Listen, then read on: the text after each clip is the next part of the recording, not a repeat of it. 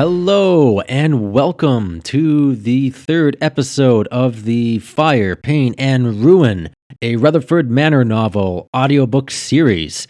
We are on episode three, covering chapters five and six. Now, before we get started, I will give you a summary, but I also wanted to say that uh, today of this recording, February 18th, 2021, my short story collection is now out. It's on all the ebook distributors Amazon, Kobo, Google Play, Apple Books. It is called Into the Macrocosm with a subtitle Short Stories of the Dark Cosmic, Bizarre, and the Fantastic. It's a collection of stories I've written over the years, found on my blog, with um, an overarching storyline with a returning character from my Mental Damnation series, and it kind of ties everything together into one giant macrocosm. So check it out. Um, you can find on my website. There's links all on the podcast, depending on where you are viewing this. But let's jump back into Fire, Pain, and Ruin. So, in episode two, we covered chapters three and four. Now, what's been going on with the Rutherford family is in chapter three, we looked at Knox and his laboratory for the first time. We got introduced to him and his uh, slurred speech through his scarred face, which we learn a little bit about in this episode. And uh, his contract gets signed with the government man, Mr. Sewell. And uh, he's pretty creepy, this guy. And uh, Knox is ecstatic about having his contract renewed. Then in chapter four, we follow Spaulding living about his normal life, really excited about things going a okay. Goes to the butcher shop where he works and owns, and uh, goes about his business. Talks to his friend Jacob, uh, who sold him the land, and then uh, Sheriff uh, Jensen, who said there isn't much trouble going on right now in Rowley, which is good for them. And uh, Spaulding also uh, knew Billy was tense for his upcoming wedding, so him and Jacob ultimately suggest that uh, they should go to Fight Club, like old times, which is what something they used to do before they grew up and became mature. But that is where we left off. So let's jump into chapters five and six and see what happens to the residents of Rutherford Manor. Chapter 5 Ghosts of Love. The glory of the ring, the cheering of the crowd, increasing adrenaline, the sweat, focus. These were the joys of going one on one in the ring. Each had equal chances of winning. Fight Club came down to skill. Spaulding was no large man, and he knew how to maneuver because of it. Clenching his fists tighter, Spaulding felt the texture of his skin. That was the adrenaline. All his senses were heightened. He was aware of the opponent in front of him, fists up, the crowd. Spaulding could see every face, their eyes on the fight. Some cheering, others watching with anticipation. The smell of booze and sweat. The sounds of nearby fists meeting flesh in other rings.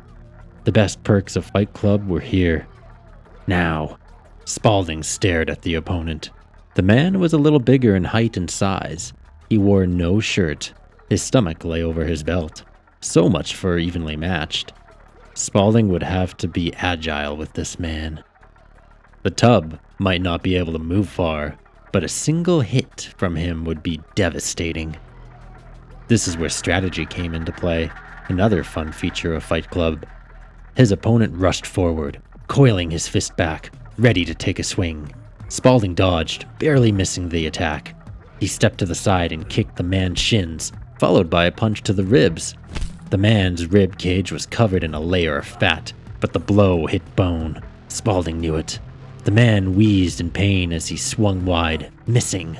Spaulding ducked, leaning back while gathering his step. He almost lost his balance. The excitement of the fight was getting to him to act aggressively. It wasn't his style. Spaulding was a defensive fighter, holding back and striking when his opponents opened their weak spot. The tub turned to face Spaulding and threw another fist, followed by an uppercut. Both attacks missed. Spaulding saw an opportunity and swung his coiled hand into the man's chest. He felt the full force of the man's weight rattle through his arm as his hand collided directly with the chest. That would hurt the next day. His opponent tumbled back, arms wide. Spaulding struck again. His fist plunged into the man's jaw, throwing him onto the ground with a thud. Dust rose in the air, obscuring him and his opponent from the crowd's view. The audience cheered with excitement. Spaulding remained still, watching to see if his opponent would get up. There was no telling if the man would be reborn with a spark of rage. Nothing. Only panting. The tub patted his hand on the ground several times, tapped out. Spaulding was victorious. Good fight, Spaulding said while reaching his hand out for the man. The tub shook his head and got to his feet on his own. You threw a cheap blow, the man said. I won fair.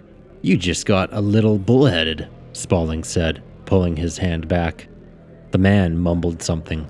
Spaulding couldn't hear. He didn't care. The tub was probably punch drunk. He was a poor fighter, too. Spaulding knew he'd won in a fair fight. The tub was just aggressive and didn't know how to take a defensive stance. Spaulding exited through the crowd to find where the match dealer was. He wanted to collect his bet so he could get something to drink. The man wasn't hard to find. He too, was a large, bald man. It was the same organizer who kept most of the fights going in Rowley. Lollapalooza! came the organizer's voice. Thanks, Tim, Spaulding said while buttoning up his shirt.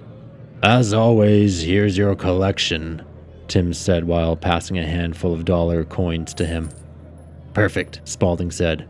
Just enough to quench my thirst. That be true. Folks don't bet like they used to, eh? Tim said. Aye, not quite. Rowley isn't loaded town. Thanks again, Spaulding said, moving through the crowd to the back of the room where the bar was. Bravo! came Jacob's familiar voice. Spaulding spotted the mustached man leaning against the bar with his own drink. He walked up next to Jacob and leaned against the counter. The bartender noticed. Spaulding ordered a pint of beer, placing the coins on the bar. You sure gave that bloke a run for his money, Jacob said. Yeah, he was too egotistical. You can't rush into a fight like that, Spaulding said. That all you got? Jacob said, pointing at the small pile of coins. Yep, Spaulding said, stuffing the rest of the scratch into his pocket. The bartender returned. Drink in hand, Spaulding extended the glass to Jacob. The glasses clanked, and the two men drank. People really just come here for the entertainment now. Don't see any value of fighting.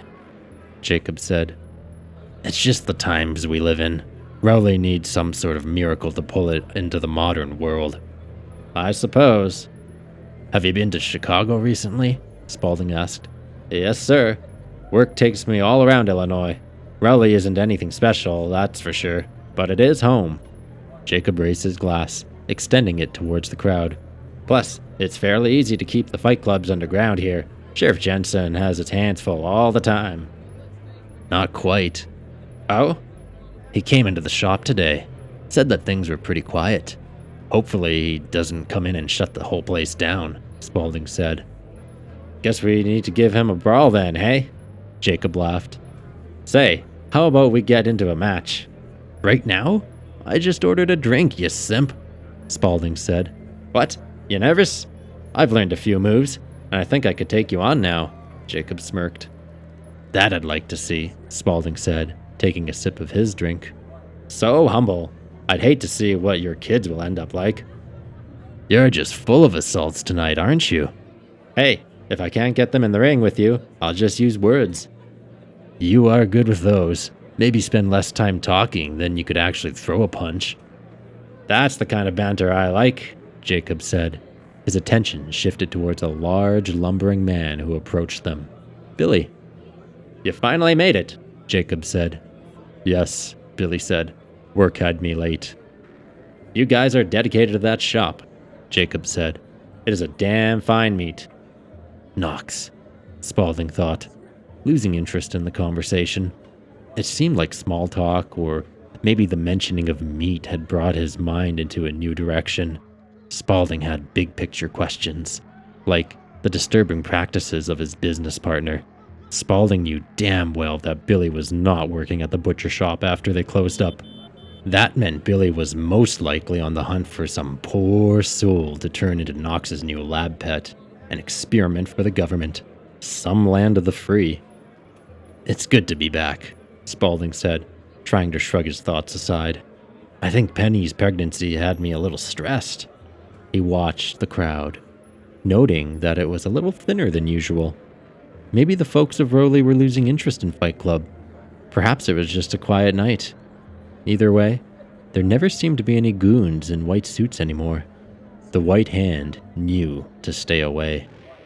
Those Irish mobsters had stayed clear of Rowley since that fateful night. Spaulding remembered all too well the moment when Knox inflicted his vengeance for his father's death on Niles. Spaulding wondered what Brandon, the head mobster, thought of Niles's death. Perhaps Irene had never told him, or maybe she did. She was a wild card. That girl, Spaulding thought. He'd let her escape that night. She would have surely followed Niles' horrific fate if Spaulding had not freed her. Knox was on a rampage. Billy was neutral. Spaulding was the only one who offered rationality in the situation. He spared that beautiful girl, the exact girl that ran his heart around in circles before crushing it. Irene was real. She didn't trot around or make excuses. She got shit done. Her unconventional ways of acting and thinking were what made her so attractive. Never had Spaulding run into a woman quite like her. He questioned if he ever would. Foolish thoughts. He was married. Even back then, what was he thinking? Falling in love with the daughter of the boss of a gang was foolish and wild. Irene was exactly that. They were two flames that burned brighter together. Destructive. Spaulding's life with Penny made so much more sense. She was a flesher, and she knew about his past. Irene didn't know a thing about him, just as he didn't know who she really was. Irene only saw a fraction of it when Knox executed Niles. Good riddance. I keep telling you, Jacob said. It's more reason to come to Fight Club. Right. I don't fight enough, Spaulding thought, realizing he was drifting into the past for no good reason. I made it, Billy said. I'm the one who's about to get married. See? Jacob said. Even Billy made it. And he's about to make a lifelong commitment. That's true, Spaulding said while taking a big gulp of his drink. Nothing like liquor to drown out thoughts. He didn't need ghosts coming back in, reminding him of his previous life. He found it bizarre. Even after all this time, he still had difficulties forgetting about the resurrectionist era of his life and that redhead named Irene. A passionate affair, gangs, and the loss of a dear friend, Alistair. Oddly enough, during that dark era, he did meet his wife, Penny, and his loyal friend Billy. Spaulding was unsure what he would have done if Billy had not come to Rutherford Manor at such a critical time. With Alistair's death and Knox still a boy, Spaulding would have had to figure out how to manage the manor on his own. Think you'll snag a fight tonight, Billy? Jacob asked. Unlikely. I think it's best if I simply watch until I get married, Billy said. Wise choice. You'll want to look dashing for the photographs, Jacob said. No photograph. Too expensive, Billy said. Understandable. They're costly.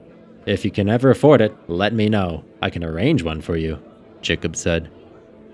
Is there a trade where you don't have someone to recommend? Spaulding said with a smirk.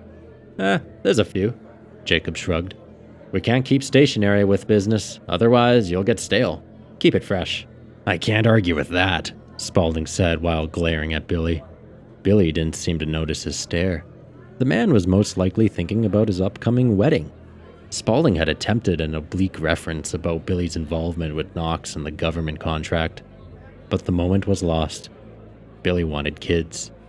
Knox's experimentation was disturbing. It made Spaulding concerned about his daughter's safety. The solution that Knox had invented was powerful. Spaulding saw it firsthand when the boy had injected it into Niles, numbing him. Knox was young then, hungry. He had yet to reach his full potential.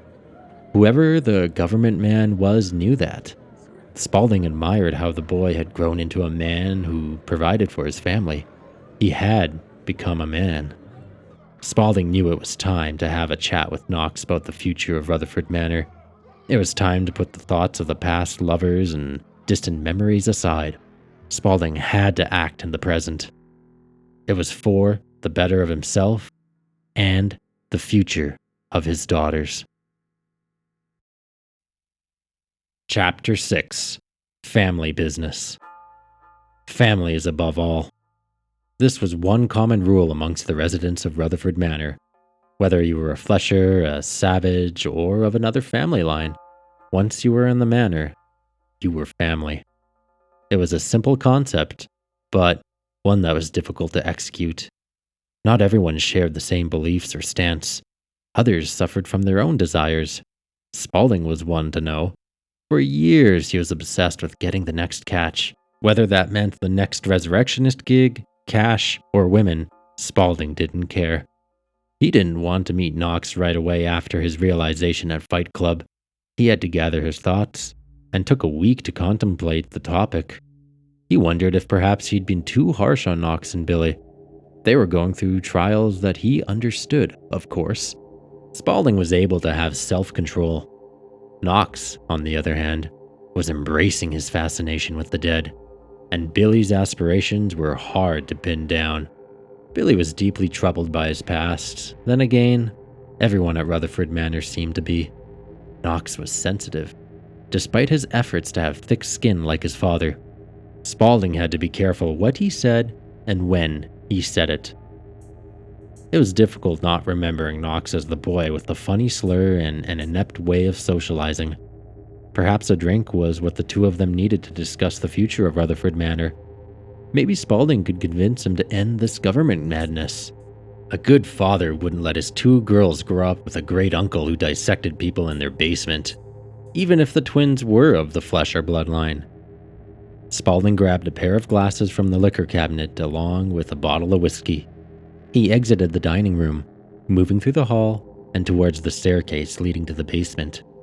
The door was closed. The light vanished quickly, leaving the basement shrouded in darkness. Knox always had a way of keeping things unsettling.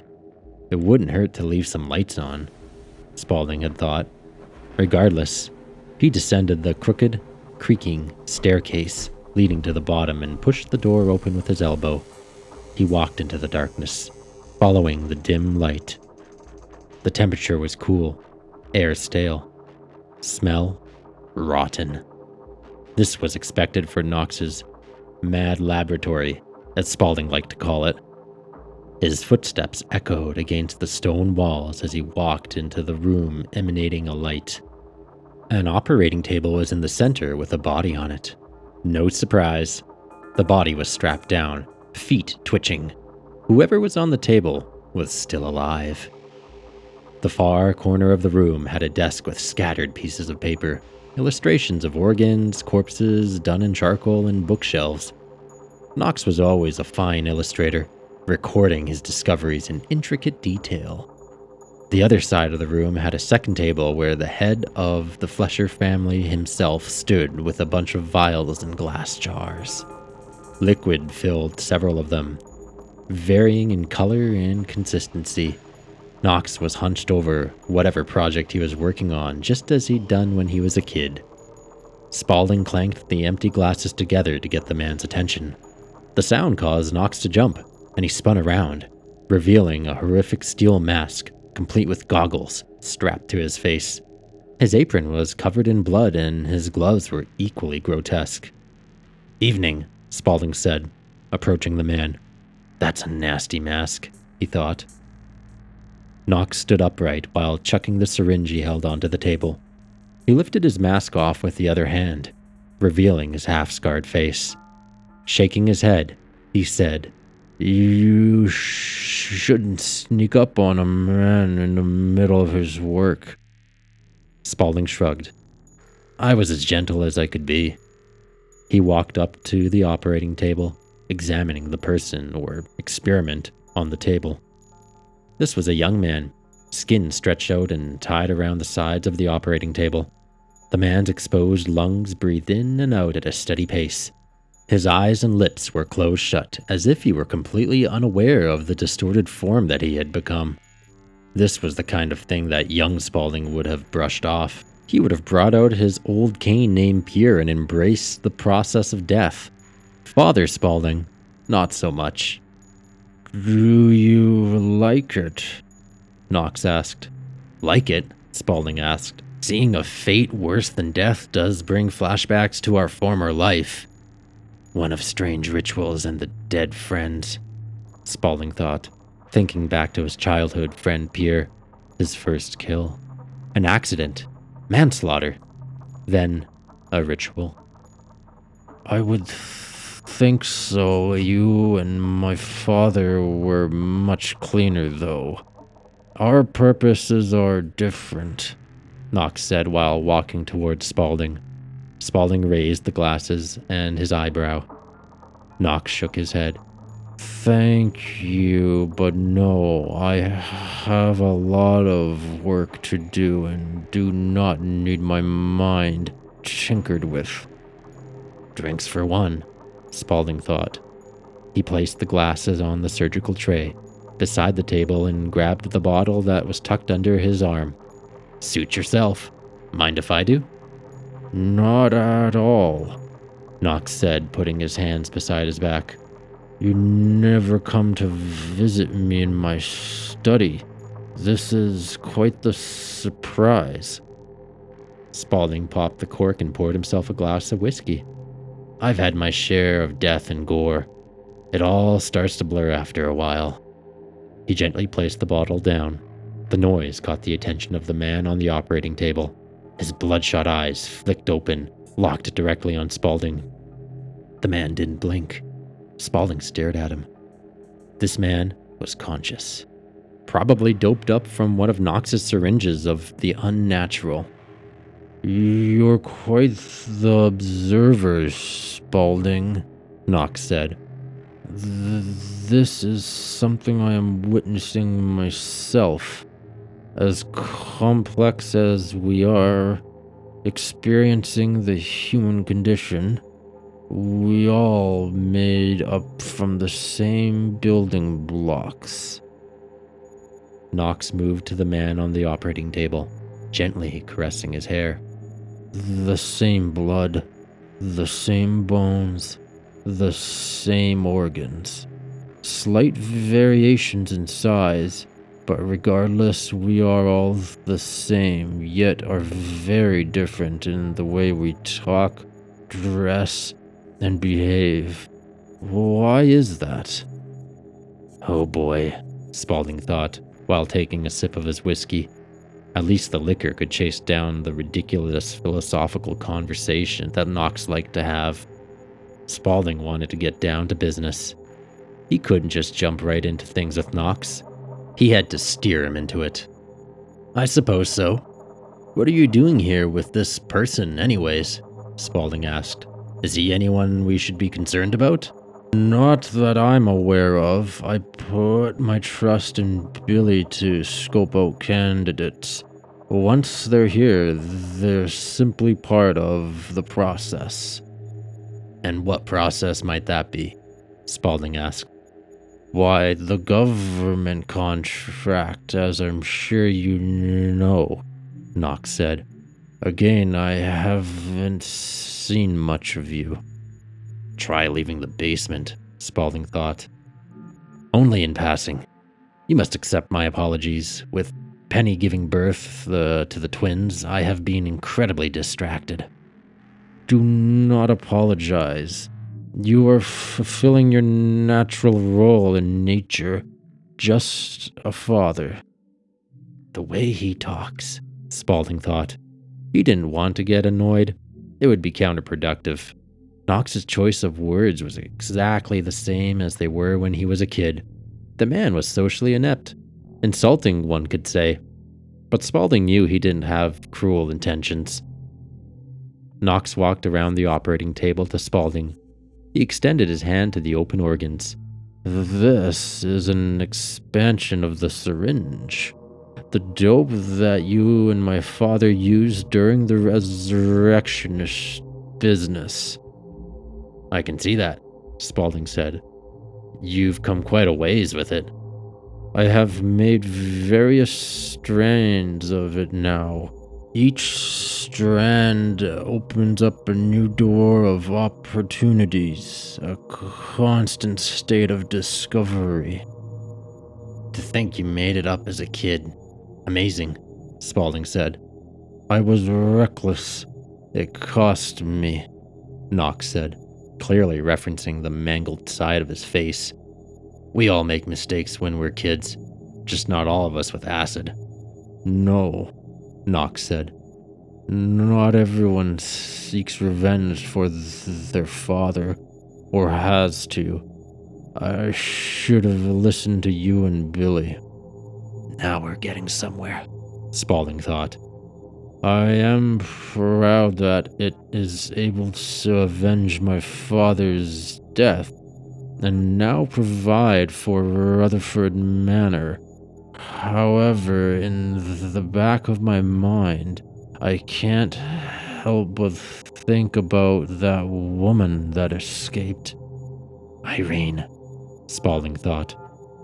You think she babbled? She could have told the White Hand about what I have created.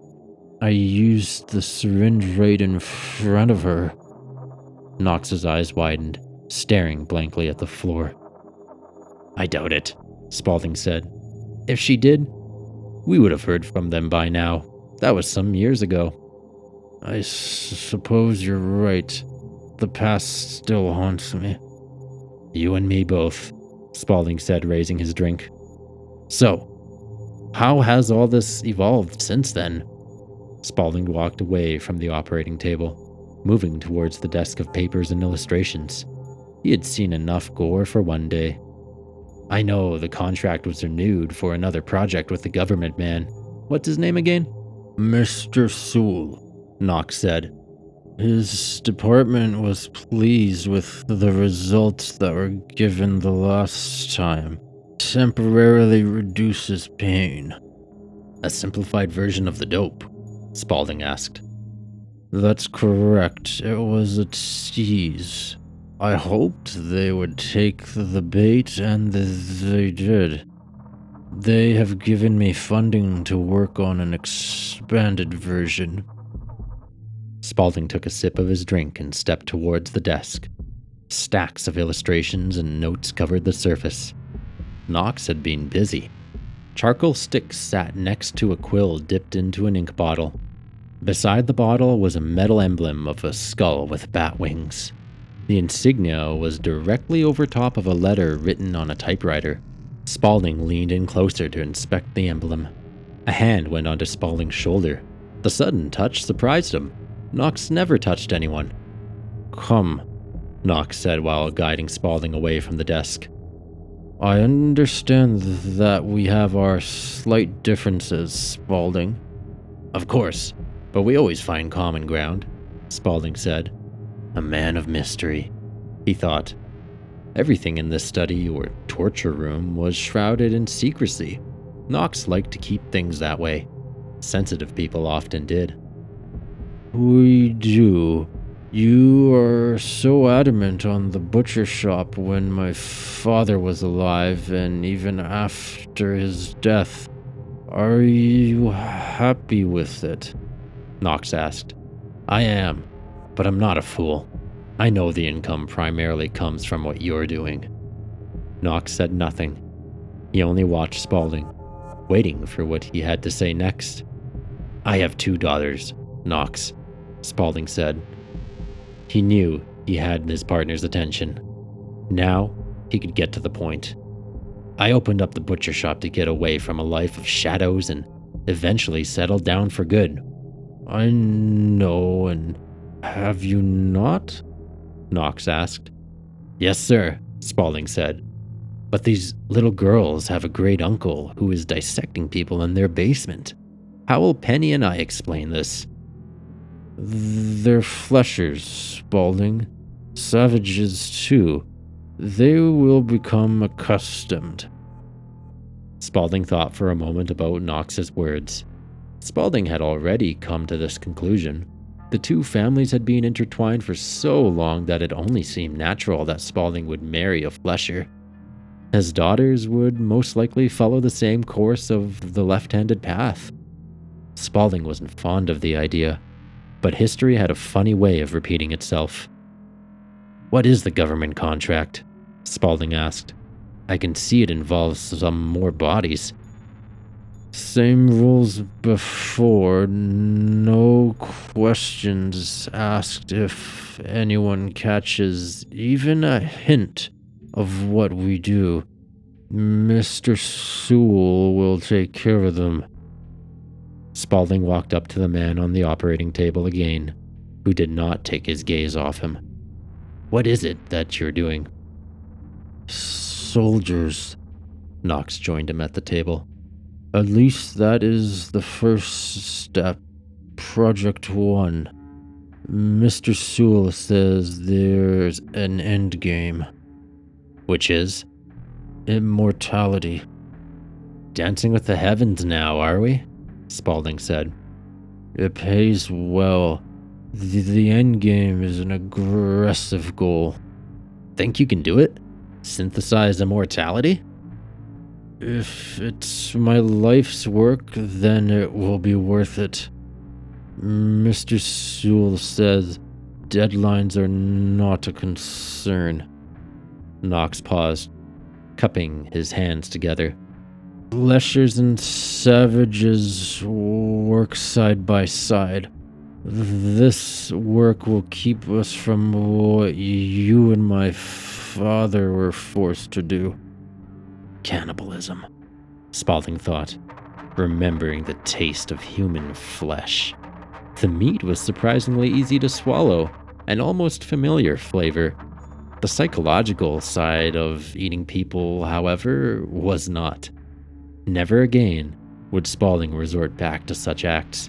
It was the darkest depths he and Alistair had gone to, so the younglings at Rutherford Manor could eat the remaining real food they had. Spaulding watched the man on the table. He was not afraid. Knox was well on his way to achieving the goal set by his contract. As dark as the project was, it offered sustainability and money, not like the butcher shop scratch. These were two things that Spaulding couldn't quite do. His children would be protected. His family had income. I want you to trust that I am doing what's best, Spaulding, Knox said. This is the best option.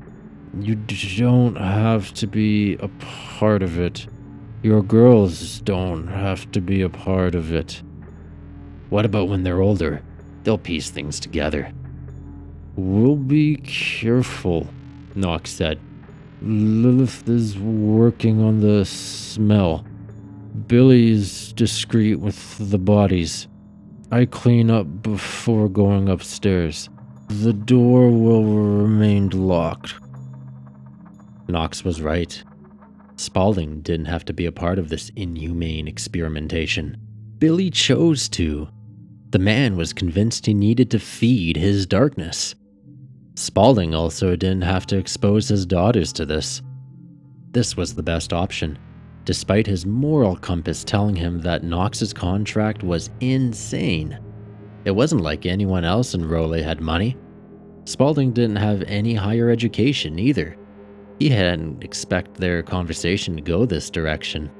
Seeing what Knox was doing and hearing the details of the contract, Spaulding could not deny that the certainty was irresistible. Letting this continue would allow Spaulding's family to be safe. Family came first. Oh, looks like uh, Knox and Spaulding are getting back on the same page and working together. Spaulding just can't escape his dark past no matter what he does. Somehow he's always pulled back in, marrying a flesher, agreeing to get back into letting creepy stuff happen in the basement where his family's growing up. The guy's got problems. Um, I guess we'll find out what happens to him next in uh, episode four, where we cover chapters seven and eight. Now, I'll catch you next week. If you enjoyed this, share with your friends. Please do check out the Into the Macrocosm short story collection. I am ecstatic to get this thing out and uh, share it with you all as part of the growing macrocosm. So let's uh, continue with Rutherford Manor in episode four. Take care.